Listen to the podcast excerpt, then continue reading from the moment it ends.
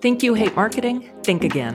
Here on the Marketing Chat podcast, I share practical, relatable tips to make marketing easy and fun. I'm Kelly, a marketing strategist, Squarespace website designer, and founder of the Women Podcasters Academy. I'll be breaking down big ideas into actionable steps so you can get moving with your marketing with way less stress and way more fun.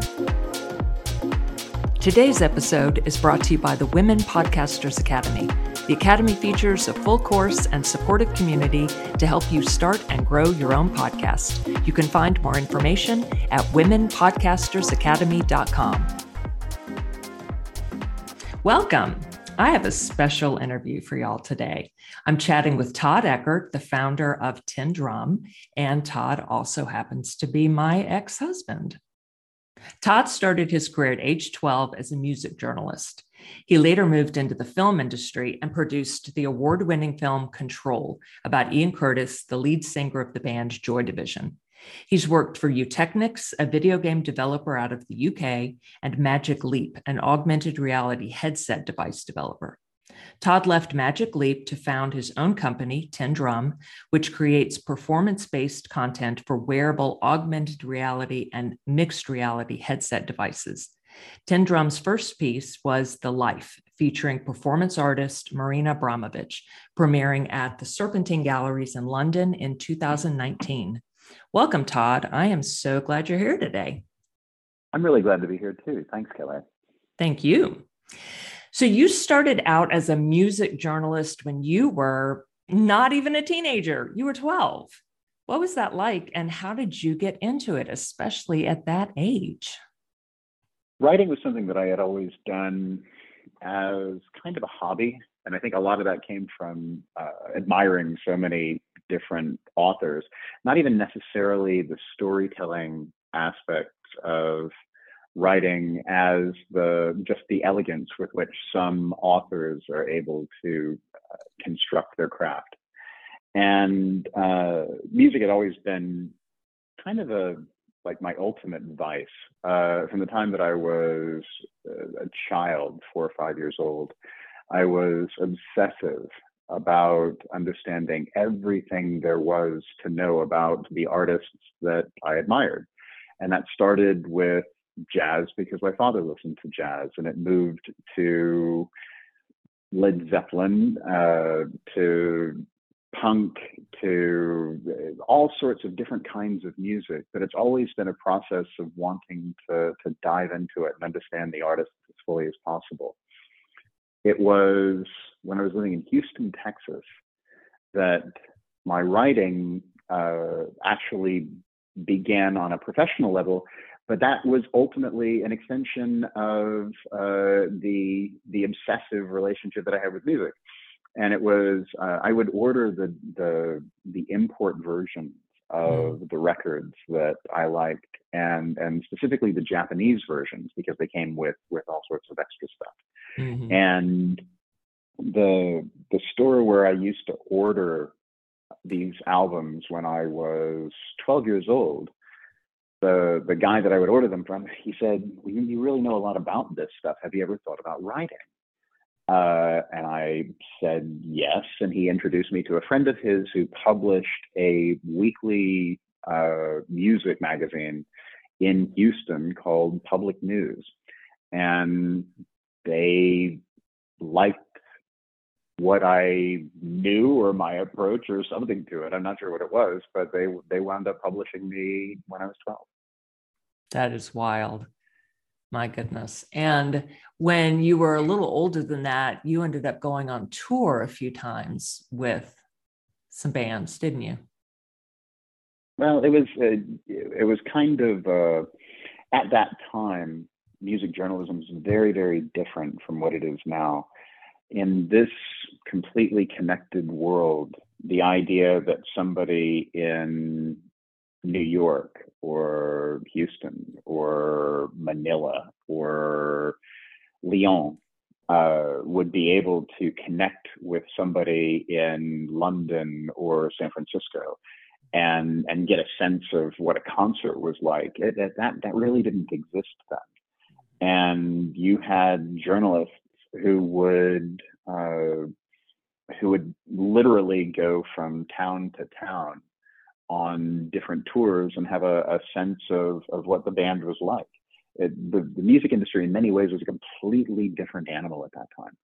And I was very interested in what was going on in England and and specifically bands like Siouxsie and the Banshees and Echo and the Bunnymen, this this sort of this this kind of post-punk thing that was it was happening in the United States, but not to the level that it was happening in England. And so periodically, I would uh, uh, be sent by the magazine and would either go to a show or two, or as with the case of the Banshees or the Bunnymen, literally go on several dates with the band that gave you insight that was impossible to otherwise get. And and it showed you the fundamental humanity of the people that were doing this for a living in a way that I think would be much harder to grasp in the kind of hyper connected world that we live in right now. And isn't that interesting? Because being so connected now, you'd kind of think it would be easier to get that kind of sense of what they do and what's going on you would you would think that. But the the fact is that today not only in music but in every facet of human life we are so connected that there is almost no chance for relative anonymity the ability to experience uh, uh, something musically something aesthetically something unfamiliar like travel or or uh, new city, new culture, whatever it is, and react in a way that is absolutely candid. Mm-hmm. Because we are so connected, people are incredibly self-aware, and that level of self-awareness, I think, discounts the ability for a lot of human emotion the frailty or uncertainty, even even ugly things like uh, uh, being clumsy or being uh, uh, I don't know abrupt. Nobody really wants to be that, and so our responses to situations are incredibly measured. So if I'm going on tour with an artist and it's 1985 and I know that I have however many uh, words of copy that I can dedicate, I'm probably not going to talk about something that was meaningless and arbitrary, that was not necessarily a good indication of the entirety of the human being. There's no point. Where because there is actually no time between an event and the reporting of that event in today's hyperconnected world, there's no reason not to include anything. And that means people tend to lead with that which is most salacious. Mm-hmm. So I think the the the realities of the human experience have been whittled down to uh, a kind of hyper pronounced uh, set of constructs that don't necessarily do justice to what it means to be human. So it was, it was a very different time, and going on tour uh, presented a snapshot of of extraordinary people making extraordinary music that I don't think is possible to create now. Mm. True, that makes sense. So, how did you end up getting into the film industry? Well, film had always been uh, it had always been a medium that attracted me, but in a way that I think it doesn't necessarily attract a lot of people in uh, certainly not in Texas, but uh, um, maybe even outside of Europe. I've always liked uh, a lot of the the filmmakers that had something I don't know, iconoclastic or, or uh, uh, a different way of looking at the world. So not only a Fellini or a Bergman, but a, a Fassbinder or uh, Greenaway or uh, uh, even um, uh, little known uh, directors like Jean Jacques Beineix or, or mm-hmm. what have you. And um, and it was interesting. I, I wound up uh, moving to Los Angeles uh, uh, because I lost a bet. And that's a different story. We can talk about that another time. but uh, uh, I and I wound up uh, working kind of in the film industry, but but it was it was sort of a survival thing. It was not. this was these were just little roles. And I had always said at that time that I, I never wanted to produce uh, a film unless it was about something about which I was very, very passionate. And the reason for that was um, I, I, met so many people in that initial stint living in LA um, who they were attracted to the industry, uh, but they didn't necessarily have fully formed ideas of what they wanted to say. And fair enough. I mean, there's nothing wrong with that. Mm-hmm. But I didn't want to be one of those people. So uh, I I said, okay, when I am struck by that story that I absolutely have to tell, then I will try to produce that story. And for the same reasons of what we were talking about earlier, the uh, the idea that music has always informed uh, so much of how I understand the world, uh, it would make sense that when my friend Orion Williams suggested that we tell the story of Ian Curtis, um, and he, he suggested this because he had actually just finished uh, Debbie Curtis's book, Touching from a Distance, um, that really resonated. And I said, yeah, okay, this this is the thing that we should try to do. And it took four years, but ultimately we did it. Yeah, and that that like you just said it, it was a lengthy process though in the film world four years isn't that crazy considering that some other projects take even longer so this this moved right along um, can you tell us a little bit I think about that's, that? I think that's a, I think that's that's a relative perspective. I mean, four years when you're in the middle of the the third one seems like mm-hmm. forever. Oh, true. Um, I I do remember. Uh, it's like, come on.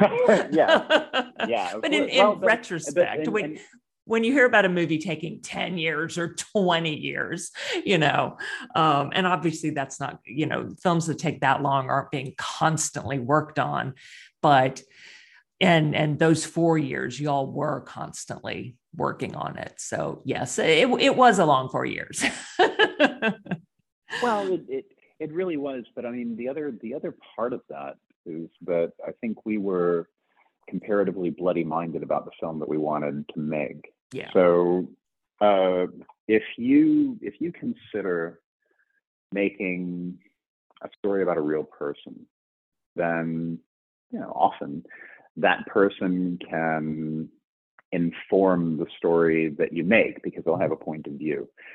Um, when it's somebody as polarizing as Ian Curtis, and in the United States, he's less well known than he is um, uh, throughout Europe.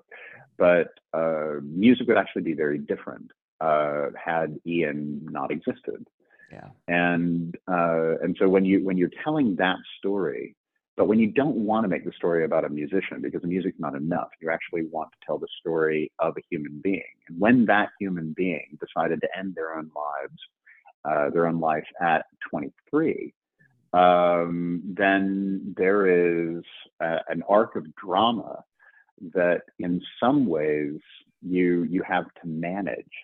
Because if the only story that you're telling is the fact that they killed themselves, then you're not doing justice to the person that they were.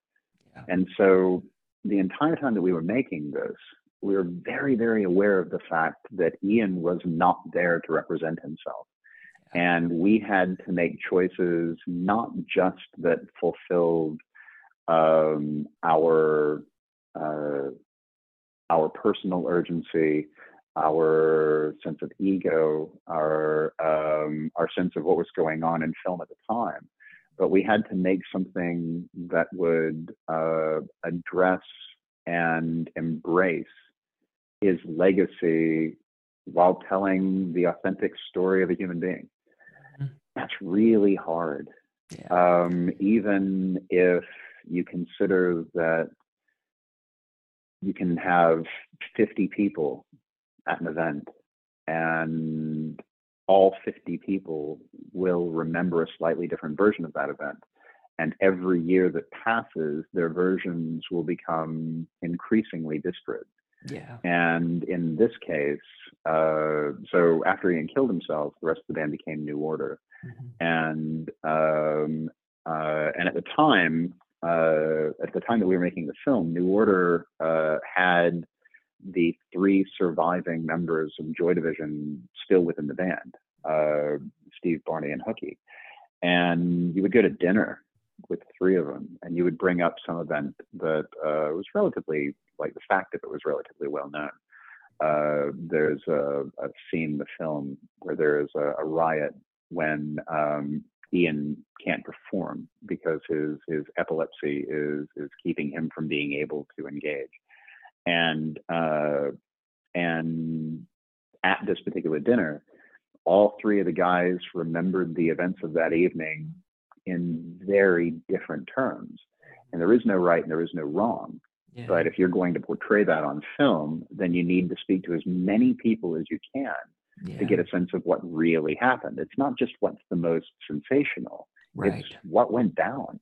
Yeah. And uh, and and then and then you had input that, from Tony Wilson and the director Anton Corbijn and Ian's widow Debbie Curtis, and I'm sure other people whom I'm yeah. forgetting.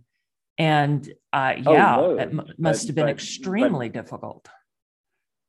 But if but if you think about it though, like Anton was the perfect uh, the perfect director because um, he was there.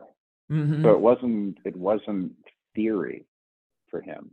Mm-hmm. Um, and just like the 50 people in the room, Anton might have a different vision of events from somebody else. But ultimately, since we were striving to anchor the experience in authenticity. Uh, uh, Anton having at least his version of what the word authentic meant mm-hmm. uh, was an incredible asset to the success of the film. And it was successful. It, it was nominated for three BAFTAs and won one BAFTA. Didn't it get an honorable mention or award at yeah no we, we got Cannes? an award. We we opened at Cannes yeah. and uh and it won a certain regard and, oh that's right. uh, um and yeah there were there were there were lots of awards. Yeah. Um and it's and it's rated in the top i forget five best music biopics ever by various really? sources. I, yes i don't know that i knew that.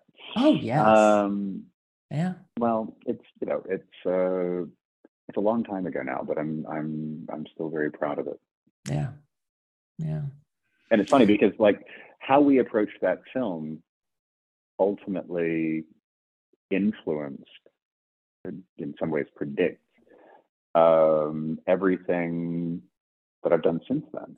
Yes. Because the um, I mean you can I, I after that film, I wound up working with uh, a video game developer out of the UK. Um, and that was incredibly important in understanding the the processes associated with development and, and new technologies, new delivery mechanisms, and all sorts of stuff like that.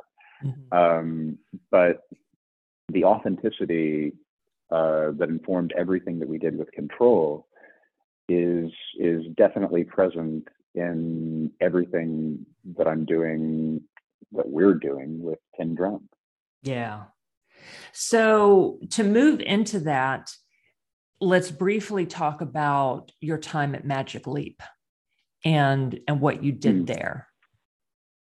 Well, Magic Leap was uh, that was an introduction that basically came from uh, I don't know, a, a, circuitous link from Tony Wilson before he died.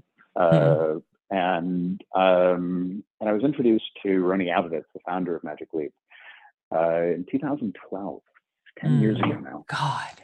And uh, and that was really off the back of of Control because Rony was a, a fan of the film, uh, a fan of Joy Division, mm. and um, and at the time, uh, we had a couple of uh, video calls, and and there was clearly a lot of interest in you know what is this thing that you're talking about, and okay, it's it's it's going to be a device, and the device is going to show uh, content, and the content is going to exist without a screen. What does that really mean?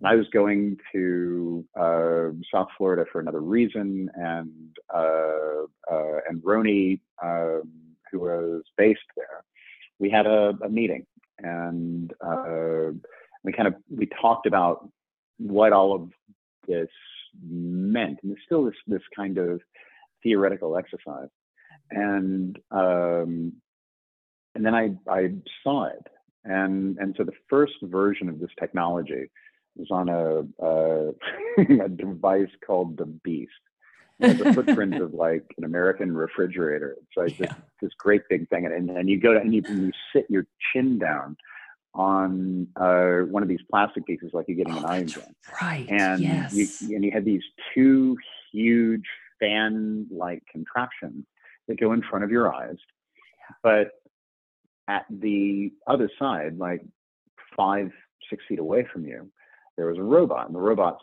bouncing around and you're seeing it without a screen. Mm-hmm. And it's this bizarre epiphany because you think, well, I, I had never considered the idea that it was possible to see content without a screen. But then you think, well, why? Um, and I think it, it, has to do with the ubiquity of screens, small mm-hmm. and large, and, and, you know the size of buildings or whatever. Um, and the robot was in there. the room. So not only yeah, was there yeah, no exactly. screen, but it's not virtual reality.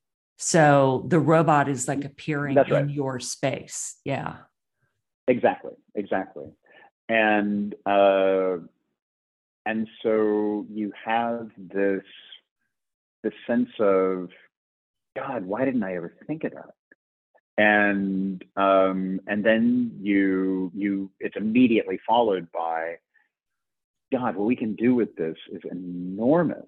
Mm. And you think about it and you start unraveling some of the preconceptions that we have for whatever it is that we do on a daily basis.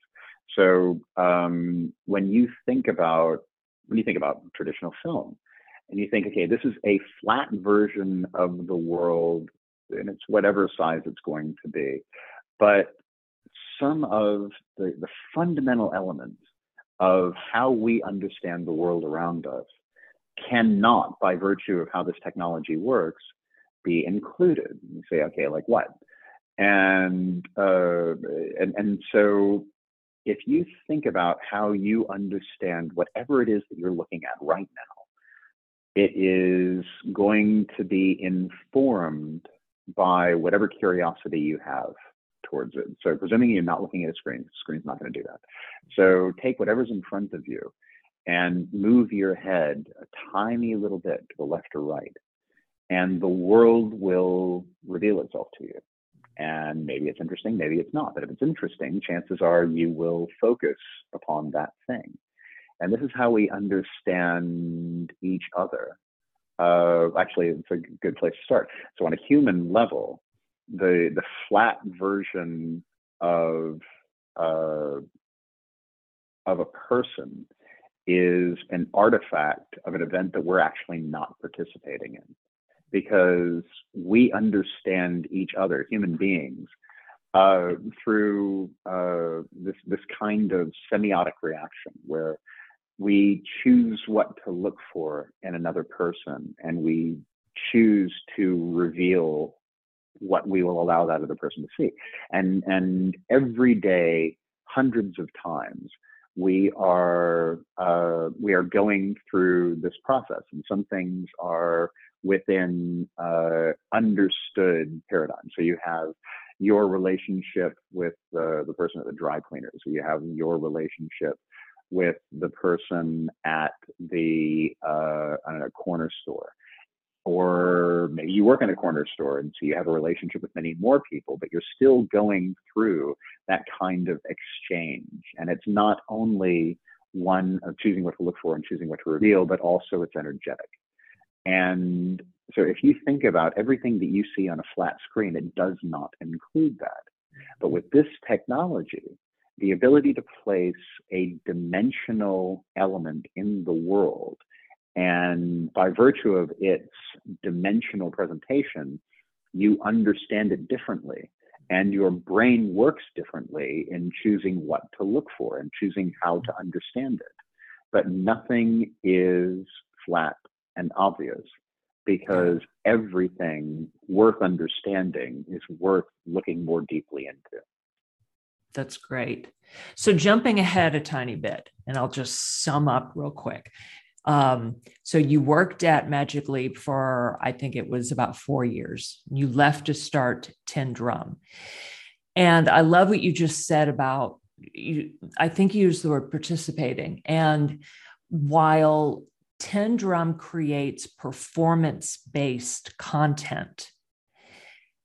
The it's not, I mean, I'll say audience, but it's not a traditional audience because the people put on an AR, MR headset device and they do participate or interact with your content.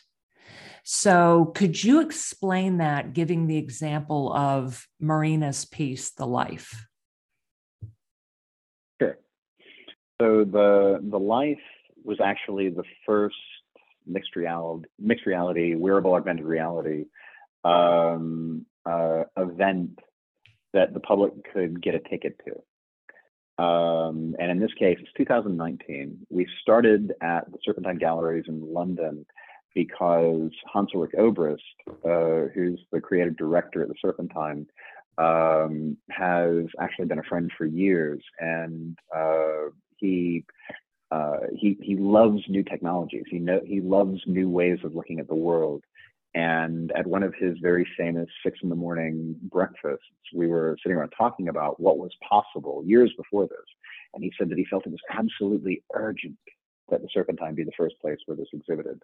Mm. Um, at the time, uh, I didn't even know Marina, so it was uh, it was it was funny because she actually had a, a history with 512 hours and, and uh, uh, some other work at the Serpentine. So that was a, a, kind of happy accident.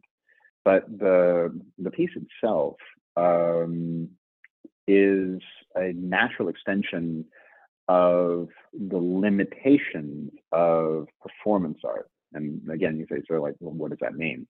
Um, historically, performance art is um, uh, it's it is an expression of the human form as the the energetic host or the the basis of the experience itself. So if you think about most uh, museums or art galleries, there is generally something on a wall or something on a screen and uh, and you go in and you look at it even if it's an installation um, you are it, it is there and you can look at it for as long or uh, as as long as the, the terms of your visit um, allow mm-hmm. with a human being um, you've always had to be there at the specific time of the performance. Mm-hmm. So um, even with 512 hours, which, as the name suggests, she performed for 512 hours, or um, for uh, Marina's best known piece is The Artist's is Present, uh, which set the attendance record at the Museum of Modern Art in New York um, of 850,000 people over three months. And uh, uh but it doesn't really matter because if you were not there when she was performing this piece, then you would not know what it felt like. And people would obviously answer with, yeah, but there's probably a film of it, and there is. Mm-hmm. But that film is not the performance. That mm-hmm. film is an artifact of an event that's already passed. Mm-hmm. So, what we did when we were approaching the idea of performance art with Marina, who's the, the most legendary living performance artist, was the idea that you could create something that would be it would be relevant to her body of work, to her as an artist, but it would transcend the time limitations that have historically dictated her relationship with her audience. So we we started off with a process of volumetric capture. that's, that's a, a, kind of loaded sounding term. Uh, volumetric capture is uh, is a variation on film. So traditional film is one camera. Uh, if it's a traditional 3D film, it's it's two cameras with two depth planes. Um, volumetric means that you have a camera array. In the case of Marina's performance, 32 cameras. Mm. And the 32 cameras are pointed inwards, and you have a capture circle. And that capture circle is essentially the um, the performance space where the entirety of the human form will be captured. So that means every nuance of the shape of the human being with a photographic mesh all the way around that shape. So when viewed through a wearable augmented reality device, and again, you were you were quite quite right to bring up, this is not um, VR. What we do is is not a closed experience, but rather it's a shared experience, and the content is in the world. So this looks like the entirety of Marina's form in the world. And so we we recorded this uh, at a studio called 4DViews in Grenoble in France, and uh, and present it in the gallery of the Serpentine. So the the main gallery is uh, uh essentially the square room and we had a circle in the middle of it with stanchions around it. And the uh, the audience uh, was fitted with devices, uh, a couple at a time, and led into the room where the performance was initiated. And so Marina, um, when viewed through the device, is performing in the center of that room for as large an audience as ever gathered. I think we maxed out at 45 people. Um, but so the process is not one of looking at an artifact of something that already happened, but rather at viewing a performance that energetically feels as if it is happening in real time. And that's yeah. kind of the, the determining or the, the differentiating uh, yeah. feature of the experience. Yeah. And so people understand. Let me clarify that this isn't like a 3D movie where everyone has the same view at the same time. You know, it's not like this fish is coming out at everyone with the same perspective. If I'm standing here, I may see the front of Marina. And if you're standing opposite me, you're going to see her back. And if you're standing a foot to my right, you're going to see a slightly different perspective. So, like you were just having us do a moment ago, turning our head slightly to the left or right, that's exactly what's going on in all of your content. If you move a little bit, the the content, the performer, or, or whatever you're looking at stays where it is. You're the one moving. Did I explain that correctly? Well, you did. There's there's one distinction because it's all ultimately a function of programming. Mm-hmm. So the the Serpentine version of the life uh, had people that were allowed to go wherever they wanted. So mm-hmm. they would bunch up, kind of based upon whatever direction she was facing. So you could start um, at one part of the room and wind up on the other side of the room, and you could just you could wander wherever you wanted yeah. very Which much as if she was right, very much as if she was performing in the center of the room. Um, however, uh, once COVID became a part of all of our lives, um, we had to create a presentation scenario that allowed for social distancing. Mm. So, how would you do that given that human nature would bunch up mm. um, at the point where they had the most interesting view? So, for that presentation of the piece and subsequent presentations um, in other parts of England and in Germany, um, we would orient Marina differently. So the uh, the performance was at the same stage for every viewer, but the orientation of Marina was slightly different to maintain social distancing in the room. Mm, and what we found was it still felt like a collective experience, mm-hmm. but um, it allowed the audience to stay safe.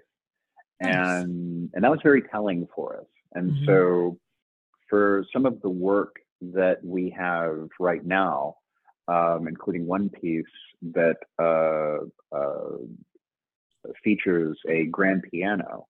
Um, the orientation of initiation will actually be uh, uh, it will be altered depending upon where in the room you are. But mm. uh, that's something I can talk about after we announce the fact of that show. Mm. Nice. So uh, let me back up one sec because I skipped over this because of the flow of the conversation. But what is your vision for Tin Drum? Like um, to put out in the world? My vision, I think, is to to have a a deeper association with great artists, and and and the word artist is in, in many ways it's, it's kind of loaded but if you think about it, um, the uh, the underlying art of any human being that is attempting to to elevate the um, our understanding of human condition that can come in so many different ways. It can come through uh, musical performance. It can come through narrative storytelling. It can come through oration. It can come through architecture. It can come through dance. It can come through fashion. Um, there are all sorts of ways to to present what human beings do that makes us great. Mm-hmm. And I think that um, that my hope is that we are able to tap into uh, uh, a kind of universal vein of human beauty, mm-hmm. of brilliance, um, in a way that frees us from the shackle of just watching and instead allows us to become active participants and our understanding of the stories or performances that define our lives. So if you think of any traditionally recorded medium, and by the way, I'm I'm I'm actually not uh, uh, speaking ill of existing uh, traditional media because I, I, I don't feel that way. I don't have any negative uh, feelings against anything but the but if you think of anything that you have watched in a traditional presentation um, and you think of okay what would it be like if as those two characters were falling in love or struggling or um, contemplating the nature of existence or whatever if you were able to look at them not as that artifact of something that already happened, but instead as something happening in front of you right now, mm. would it be better? And I would argue that uh, um, it should be. Mm-hmm. And that's what we're trying to do. Mm. That's beautiful. So you already premiered another piece called Medusa. That was architecture based, wasn't it? Yeah, that was uh, that was at the Victoria and Albert Museum, uh, also in London. It's funny we're not based in London, but we do a lot there. Um, uh, the um, that piece came out of a discussion with uh, Ben Evans, London Design Festival, years ago, um, and we had met at an event and and started talking about music, just like always, mm. and uh, and got on to architecture and design and and the contemplation of well, what would happen if architecture was a a conceptual experience as opposed to um, something anchored in uh, the idea of um, shelter or uh, safety or barrier or whatever it is that, that architecture normally represents. What if it was design at scale? What would you do with it? And uh, and we were kicking it around for a while, and we were talking to a couple of architects, and COVID happened, and, and so it was dormant for a little while.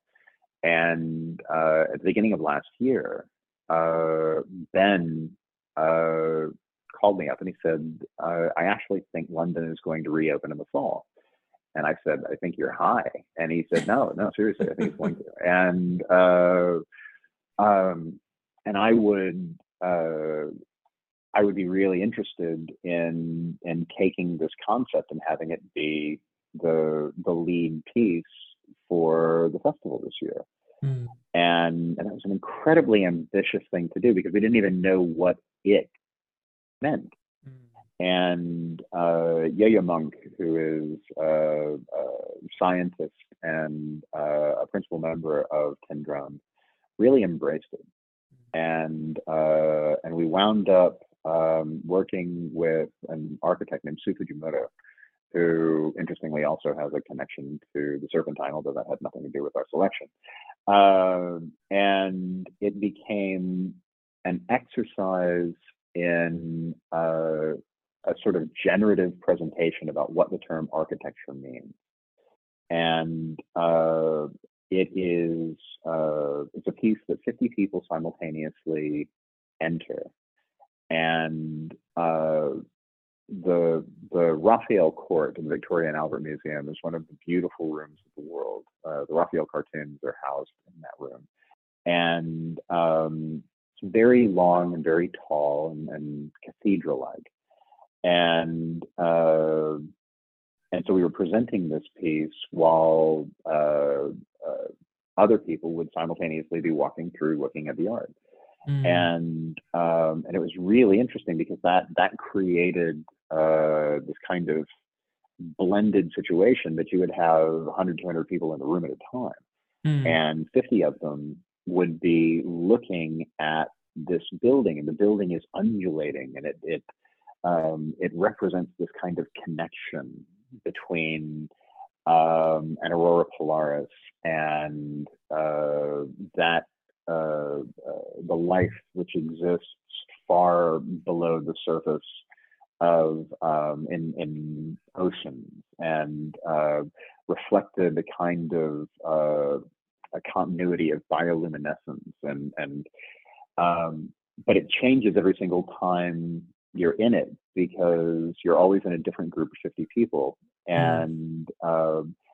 And if 50 people can can exhibit a kind of collective curiosity, mm. the building is curious about what they're curious about.